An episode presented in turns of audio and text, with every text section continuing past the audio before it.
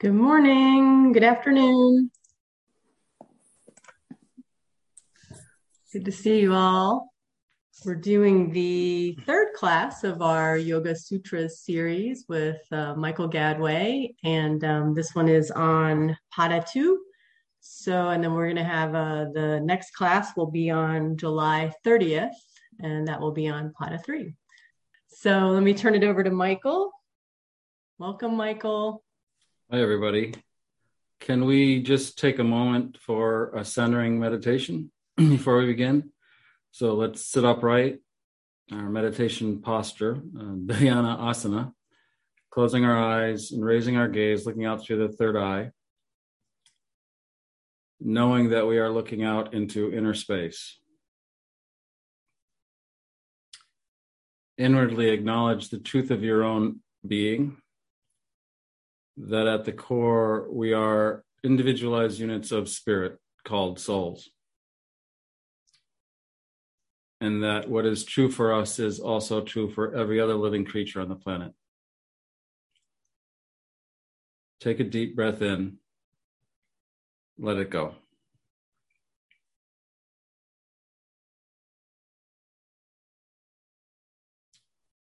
God, Christ, Gurus. Om Namaste. Can I see a show of hands who would like me to do a quick review of the first pada? Does, does everybody want just to? Okay. So, all right, most of you. Okay. So we know that the Patanjali Yoga Sutras is split up into four quarters. Pada, pada means quarter. The first pada is called the Samadhi pada. Samadhi here is this sense of both uh, uh, bliss and union, and also this idea of bringing everything together. And the primary thing we learn about the Yoga Sutras is that there isn't just one yoga enumerated in Patanjali's Yoga Sutras, just as there isn't one yoga enumerated in the Bhagavad Gita. The Bhagavad Gita has four different yogas. So too does the Yoga Sutras have four different yogas. The first pada of the Yoga Sutras, sutra means thread, yoga union, threads of union. The primary takeaway from it is the second sutra, which is Yoga Chitta Vritti Nirodha. That's the first thing, kind of a sing-songy way. It's done that way to memorization, uh, implying that the Yoga Sutras were is were an oral tradition before they were codified. So that's the primary takeaway, and that is yoga union is achieved when the chitta and the vritti are restrained, nirodha, or we could interpret that as the science of self-realization is the process of restraining the chitta and the vritti. Both ways to interpret that sutra are correct at the same time. We then go on in Pada 1 to list all the different ways or obstacles that are in front of us as yogis to achieve yoga union. And then as Pada 1 moves through, it gives us a list of ways to overcome those obstacles and we talked about ekatatva, that idea of practicing one thing. We talked about the law of opposites and so on and so forth. So the entire first pada sets up not only what yoga is and how to achieve it, but also how to overcome all the obstacles and problems that are there in front of us. The interesting thing to remember is at the end of pada one, it doesn't actually say this brings liberation it says this brings discriminative discernment, which then can be applied to liberation. So, nowhere in the Yoga Sutras does it actually say we cause enlightenment or liberation to come. It says the same thing as Roy Eugene Davis said for years, and that is we can't make liberation come, we can prepare for it. And everything that we're doing in yoga is creating a fit vehicle through which spirit can express fully. Okay. So once we start to say, I'm going to bring about enlightenment, the ego kicks on, it separates us even further from the source. And Pada 1 really sort of enumerates that quite clearly. Is that, does anybody want further clarification of Pada 1? It's pretty fast, hard and fast, isn't it? But okay. So I'm going to share my screen with you and we'll start on Pada 2. So Pada 2, uh, the second quarter, is where we find two more yogas enumerated, listed.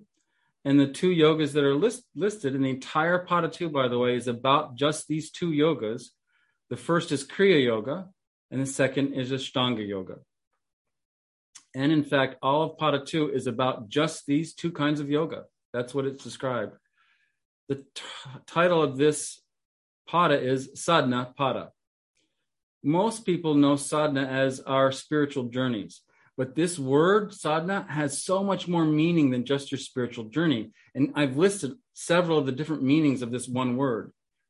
It's this idea that there's a path to accomplishing something.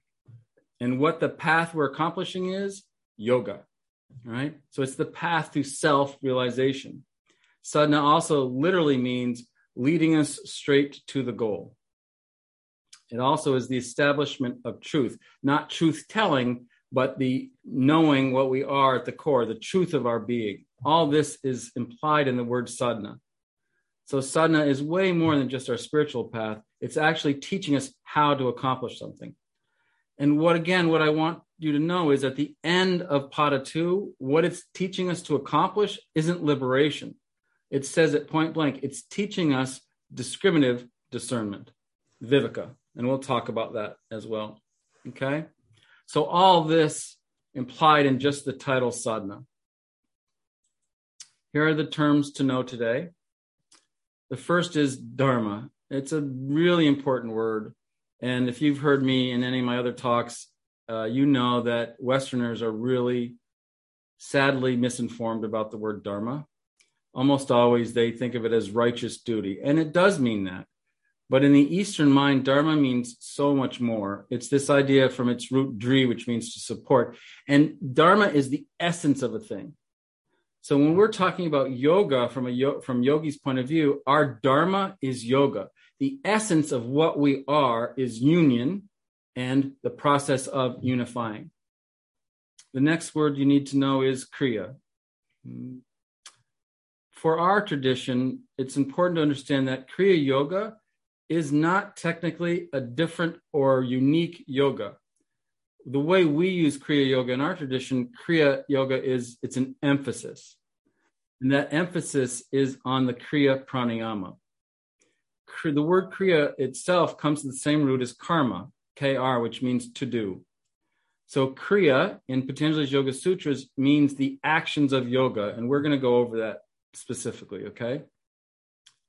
The other really important word to know is avidya. Often it's re- referred to as ignorance. I'm not crazy about the English word ignorance because it has a negative connotation. It literally means to not know. And it means to not know what we are at the core, the truth of our own being. And why this is important is because in Patanjali's Yoga Sutras, in Pada 2, it actually says that avidya is the cause of all suffering. So that's why that word is really important to know. And Roy Eugene Davis's approach to this was remove avidya and everything else gets in line. So he always went first to wake up, wake up, wake up. All right. And he had a reason for it. Right here in Patanjali Yoga Sutras, it says, here's the cause of all our problems. Okay. The next word I want you to know well is the word klesha or kleshas. The word klesha comes from its root klist, and klist means affliction. The kleshas are the mental afflictions, also referred to as the mental poisonings, which get in the way of us experiencing what we are at the core. And much of the second pada talks about the kleshas, and we're going to talk about them. The next term I want you to know is dukkam. It's a very important Sanskrit word. It's interpreted most often as suffering, but it doesn't really translate as suffering per se. Dukkam, we don't have that word in English. We have it in Latin and its derivatives, that is dolor. Dukkam literally means emotional pain, specifically emotional pain. It translates best into English as emotional angst. Its literal definition is bad axle hole. And its idea that suffering is caused in yoga terms by you're experiencing something that you're resisting. And the mind goes out to find the answer for itself. And it ends up coming back to the exact same point as it started because it cannot accept what's in front of it. And so, dukkam in yoga is this idea that the mind is going around and around a bad axle hole and coming back to the same problem over and over again. So, in yoga terms, suffering is caused by resistance, non acceptance, and the mind going around and around. The next term I want you to know for this pada is viveka. Viveka means discrimination or discernment. Yoga defines discrimination and discernment as being able to tell the real from the unreal. So, one of the definitions we can look at it from real and unreal is the real lasts. If it is not eternal, it is not real. Having the discrimination, knowing the difference between the eternal and the non eternal, is a really important point in the Yoga Sutras because it uses viveka, not liberation, most often as the term to find freedom. And the last term you should want to know here is kaivalya. You will hear this term again. It's the title of the last uh, pada. Kaivalya means the great aloneness. It literally means not connected to anything. And it is the result of union yoga. Okay. And it says that at the end of the pada. So those are our terms to know today. Okay. Here's our summary. Pada 2 has 55 sutras, two distinct sections the Kriya Yoga section 1 through 27, and the Ashtanga Yoga section 28 through 55. There are no chapter separations or titles for this. It just starts by saying them. Okay. And it describes them pretty much the entire pada describes these two kinds of yoga, Kriya Yoga and Ashtanga Yoga. And it enumerates the practices and procedures of each. It talks about the kleshas, which we just talked about, and then it talks about how to overcome them. Whereas the first pada talked about obstacles that we overcome. Here in the second pada, we talk about overcoming the mental afflictions, the poisonings of the mind. There's our first explanation of the gunas. And then it actually describes the purpose of creation, why we're here. As we move forward, what I need you to know is I can't go over all 55 sutras. So I cherry picked what I thought was important and when we get to the parts that I left out, I'll tell you what I left out for you and I'll tell you why. But I'm trying to give you a, an overview of this pada so that you can put it into perspective. So, the first thing I want you to know is these two sutras, and it says the qualities of the scene are brightness, activity, and inertia. In other words, the gunas are sattvic, rajas, tamasic. And it says the purpose of what we see is experience and liberation. So here's the reason for creation. It enumerates it quite clearly. The purpose of creation is to serve the soul. Creation would not exist when souls don't exist. And in fact, when the first soul expresses its individuality, the universes expand outward. And when the last soul returns home, the universes will pull back in and cease to exist again. The purpose of creation is for the soul. So the very first sutra of Patanjali of Pada 2 is the Kriya Yoga Sutra. And it says austerity, self study, and devotion to God are Kriya Yoga, are the actions of yoga. These three things it's important for us to discuss, probably more than other things. Austerity here, the word literally they use is tapas or tapa. T A P A H T A P A S. Tapas literally means, its root top means to make hot. So austerity in yoga is not overexuberance, a denial. It's staying away from the things which make us hot, overheat us, aggravate us. Austerity in the yoga world is the middle path. That sounds really familiar to Buddhism, doesn't it? Well, it turns out Buddha was a yogi. And here we have austerity listed, but austerity here is not uh, too strong self discipline. It's the middle. We don't eat too much, we don't sleep too much, so on and so forth. The next one is self study. And the word they use in this sutra for self study is self means sva, S V A. the word swami comes from sva. It's a reflexive pronoun. We don't have those in English. And it literally means me, myself, and directly refers to Atman, the soul. So, study of the self means soul studying, studying what we are at the core. The word they use for study, dhyaya, is actually contemplation. So it's this idea of contemplating what we are. And Roy used to teach us during meditation, gently place in the mind, gently inquire, what am I? What am I? And this is self study. What am I? The next thing they use is devotion to, and they use the word Ishvara we replace that word Ishvara with God because Ishvara is a very difficult term. It's evolved over the over the millennia. It, it doesn't mean the same thing to any two people, but Ishvara is defined in the Sutras as that special sense of self, and most always that sense of self is Atman, soul, spirit. If you don't have an Ishta Devata, a personal view of God, Roy would tell us, teach us that we uh, are devoted then to the process of awakening. And these are the actions of yoga. So austerity, self-study, and devotion to God in whatever form you see, see God are the actions of yoga. The, at, the purpose of Kriya Yoga is to cultivate samadhi and attenuate the afflictions or the kleshas. Remember, we talked about the kleshas being the mental poisonings. We're getting ready to discuss that even further. So the whole reason we practice yoga is to find God and get rid of the mental afflictions that prevent us from recognizing the truth of our own being.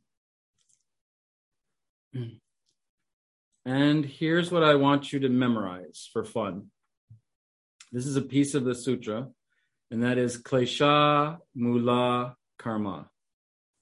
That is, all karma has its roots in the kleshas.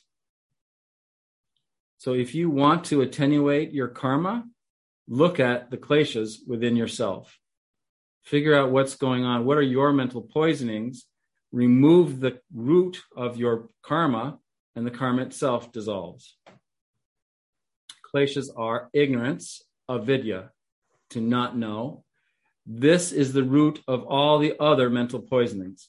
Not knowing what we are at the core is the cause of all other suffering from ignorance, which is seeing the non eternal as eternal, the impure as pure, and sorrow as pleasure. That's the, by the way, that's the Yoga Sutra's definition of ignorance. All other problems come.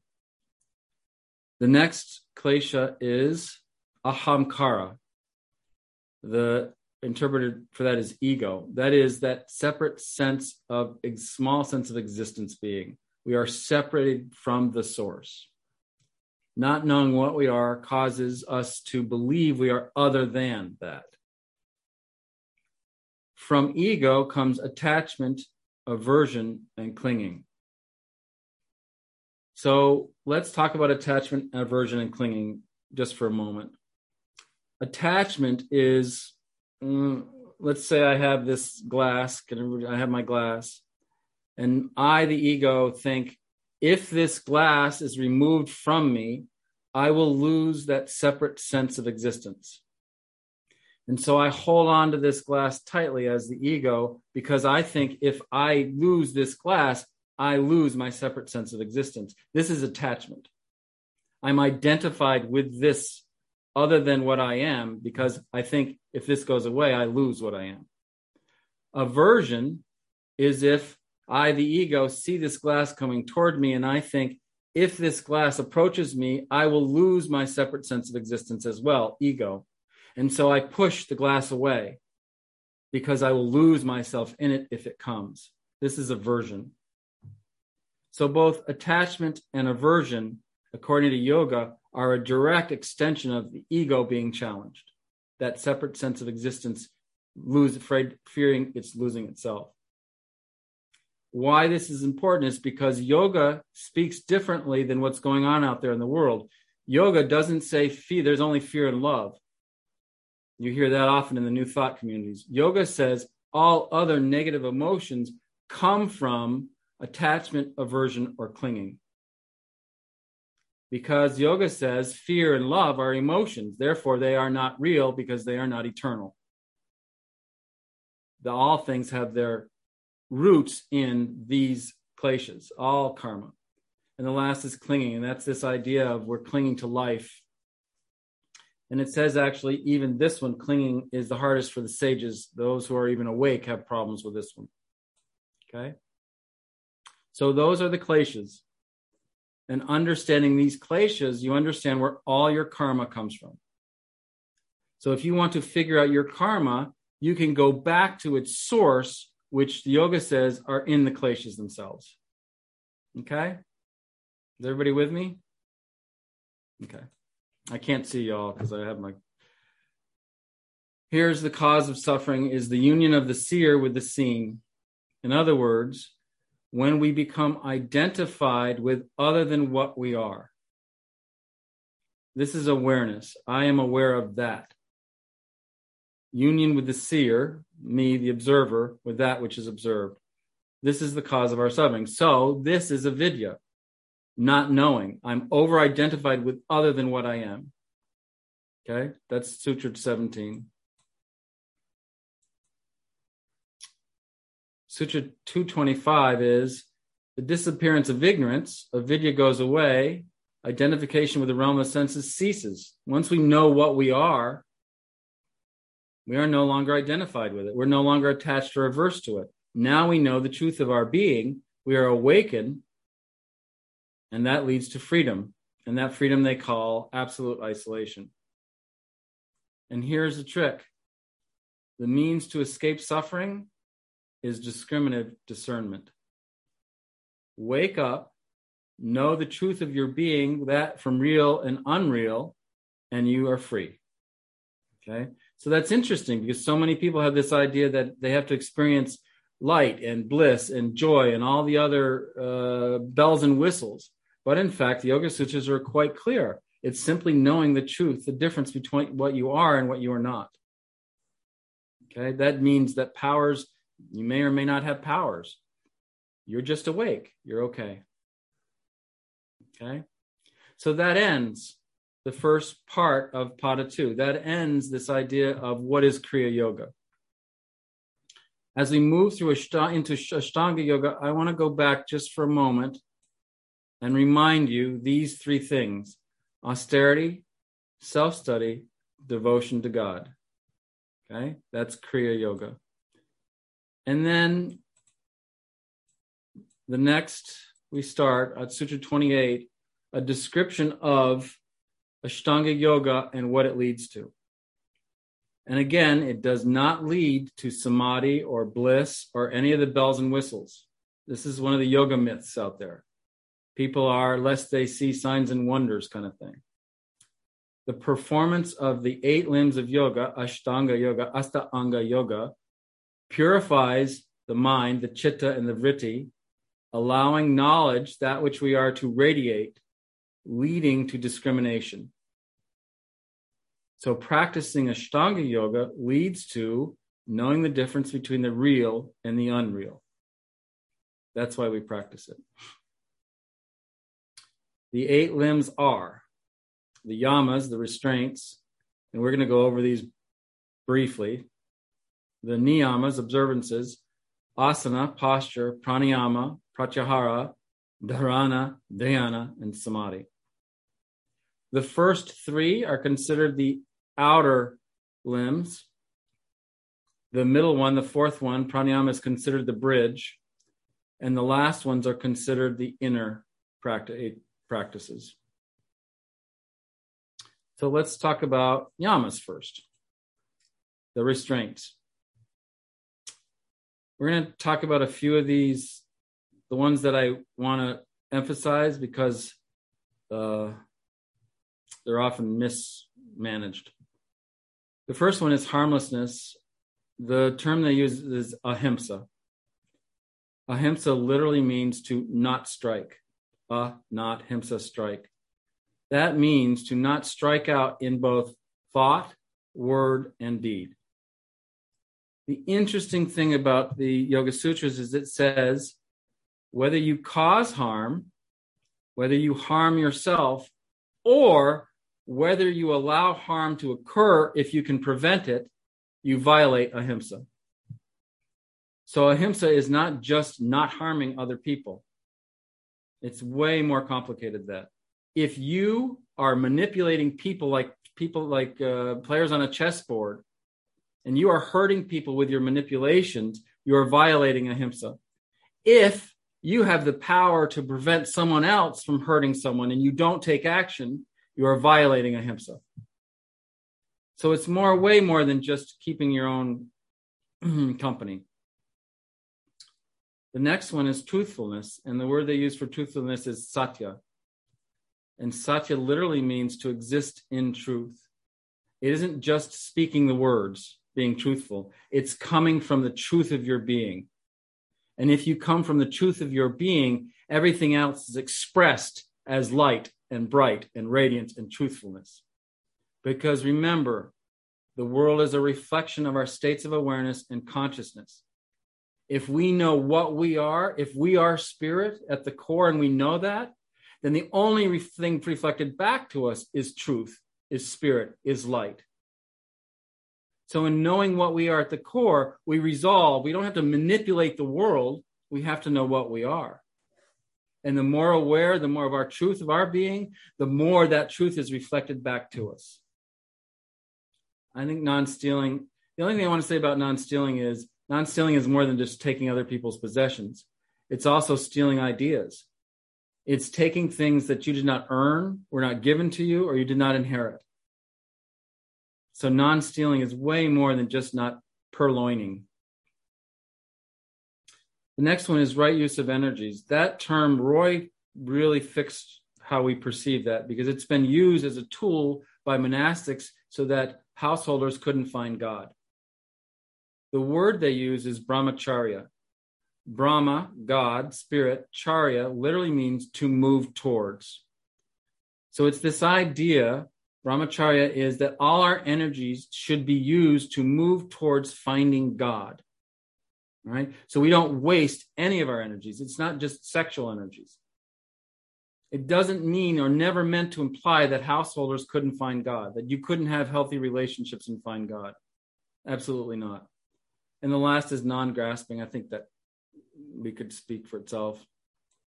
The next are the niyamas. So if we look at the yamas, we notice something these are the ways with which these are the tools with which we use to deal with the world. So, in a sense, these are the outer tools. These are the social tools that we have how to respond, how to behave in the world, how to move through life. The next are the niyamas.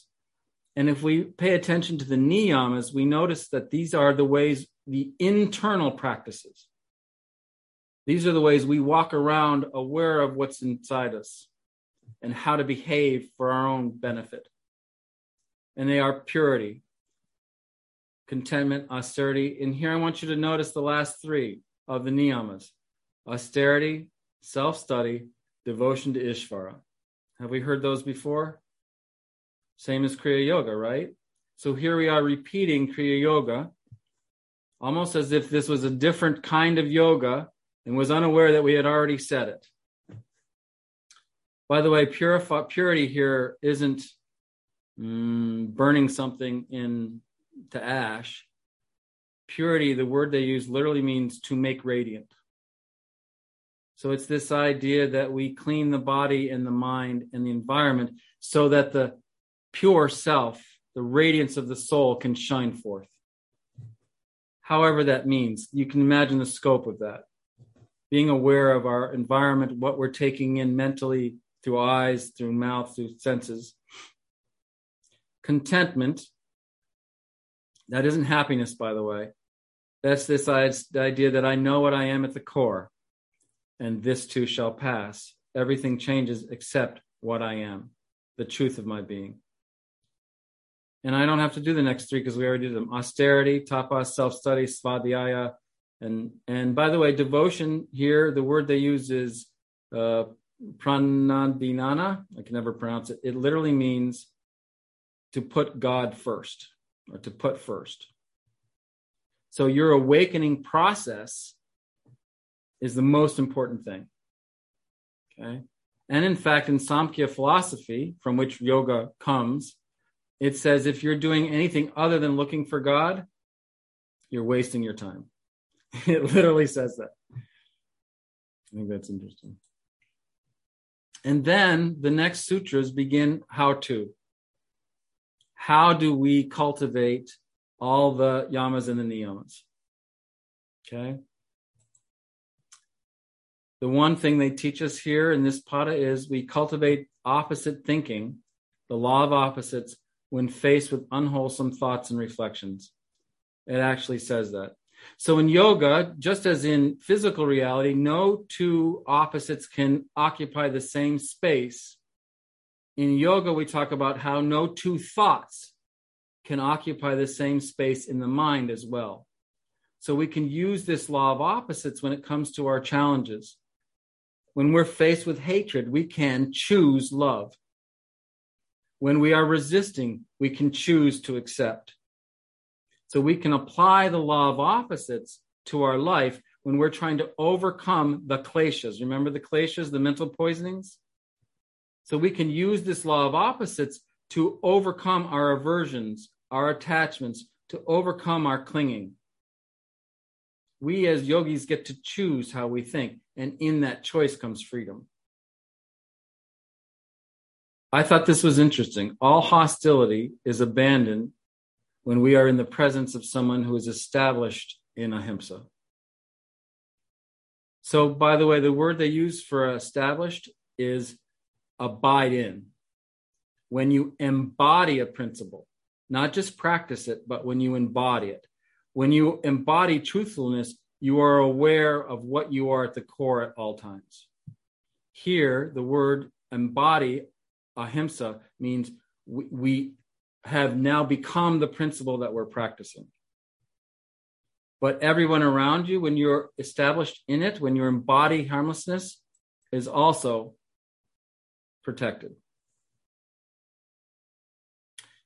So, a lot of the rest of the Yoga Sutras now, as we move toward the end of our 45 minutes, actually say things like this so they talk about each of the um, yamas and the niyamas, and they talk about how when we embody this, this happens. So I didn't go through all of those because we would be here all day. Um, truthfulness, for example, I didn't. I don't think I did it. Yeah. So, for example, it says, and some of them are interesting. It says when we are uh, and when we embody non stealing, all gems appear.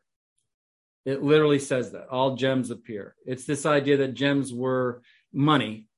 So when we embody non stealing, prosperity uh, uh, is the result of embodying non stealing. And it goes through a lot of things like that because the language, remember, was not written for today's world. So we have to translate this idea of gems. Gems are transportable income so all gems appear. This is interesting, I think. It says, when we established in non grasping, and by the way, the word non grasping in Sanskrit is apari graha. A is not, pari is around, graha is to grasp, not grasping around, not holding on to things. We then become knowledgeable of why nature manifested the reason I find this interesting is because when we accept that change is built into the fabric of nature, that's a quote from Roy, we then understand how and why the universes unfold and are here at all. Until we understand that we cannot grasp, we cannot hold that change is always going to occur, that it is part of nature, until we embody that understanding, we don't fully grasp why it's here. So, in other words, you have to let go of the concept of understanding nature before you can understand the concept of why nature exists. One of those great catch 22s. The purity of a sattvic life, mental equanimity. Can you all remember the stations of Brahma we talked about in Pada 1? One of the stations of Brahma, one of the five stations of Brahma was equanimity. Intense focus on liberation, and mastery over the senses make us a fit vessel for spirit. The reason I pulled this sutra up rather than the other ones is again, none of our practices can force God to come. That's ego. All our practices are designed to make us fit vessels through which spirit expresses. Consciousness expressing as consciousness, consciousness awakening consciousness. And we can choose to participate with that process or resist it. But we cannot think we are the doers. There is only one power, God, and there is only one expression of that power, God. God is in us and around us, but we are not God. Okay? If you can say I, you are not it. I like this. Do you remember Svadhyaya, self study? It's both in the yamas and niyamas and it's in Kriya Yoga. When we when we contemplate what we are at the core, what am I? With self study comes union with the aspect of God we desire most. I think that's kind of beautiful. So if you see God as pure existence being, you experience that when you ask the question, you contemplate, what am I? If you see God as mother, father, pick Rama, Ishvara, whatever aspect of God you see, Jesus, it doesn't matter. Buddha, it doesn't matter. By self study, you experience that.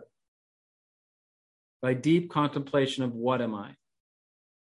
So if you want to know God, you don't reach out in your mind and ask, what is God out there? you turn inward, get quiet, experience the truth of your own being, and the truth of existence being, universal existence being, dawns in the organ of intelligence. Aha, I am that. When all effort is let go, the infinity of union is experienced. This is really interesting. So, all effort is ego to find God, we must absolutely surrender. So we must absolutely surrender to experience absoluteness. That doesn't mean give up, give in, give out. And one of the things that meditation does, by the way, is it destroys, dissolves ego. And here's how. When you meditate, remember in Ashtanga Yoga, the last three parts of it were concentration, meditation, samadhi. Well, this is this idea that there's a motion, a movement to meditation, right? We're moving in a direction towards union, samadhi. In order to do that, we have to concentrate. Concentration is focusing the mind on a single point, object, or concept. That's concentration. Meditation is the uninterrupted flow of concentration to a single point, concept, or object. But in order to do that, we have to focus, don't we, on a single point, object, concept. But here's the trick we have to focus on that single point, but we can't force it. Because the moment you say, I am going to focus on that single point and make it happen, what's kicked on? Ego. So in meditation, we learn to focus and concentrate without import, importing the ego to do it. And that's difficult, right? Because if we focus on a single point, too much ego, now we're forcing the issue. If we don't stay focused and concentrated, what happens to us? We fall asleep.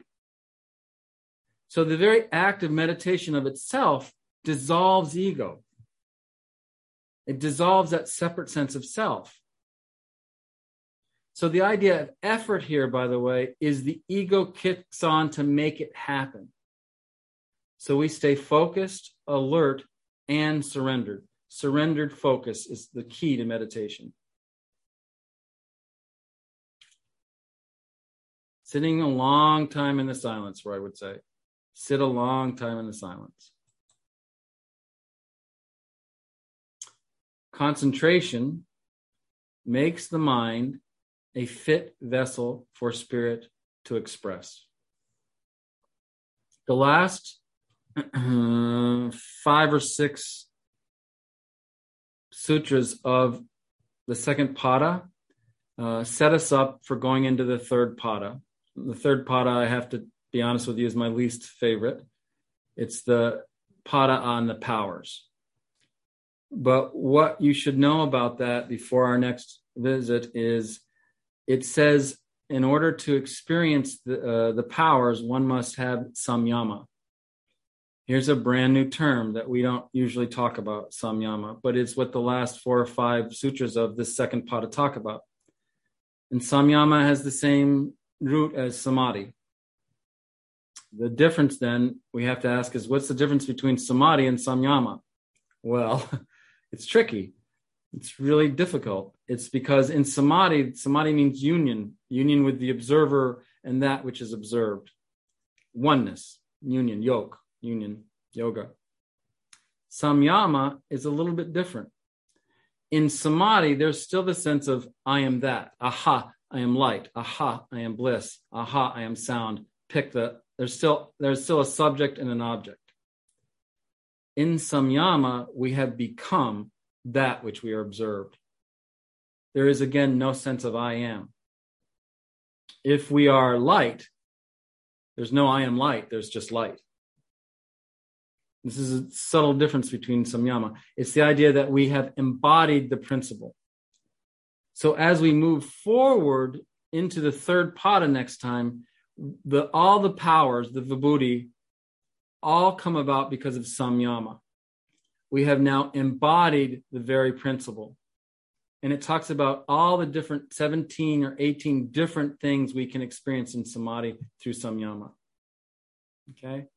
And that's the last part of the second.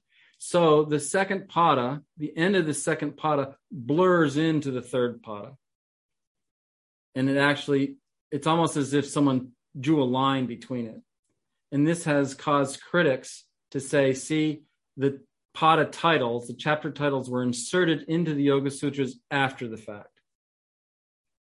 What we have to remember when we talk about the Yoga Sutras is the first commentary we have about the Yoga Sutras is by a guy named Vyasa. Vyasa is also attributed to everything from the Gita, you name it, it's Vyasa. Well, Vyasa literally means collator.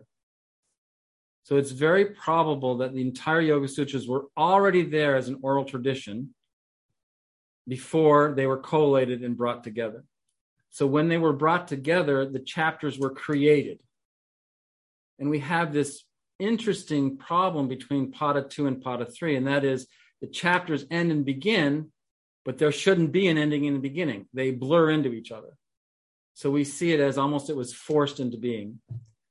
So the next pada we're going to talk about is Vibhuti pada. Vibhuti literally means the powers.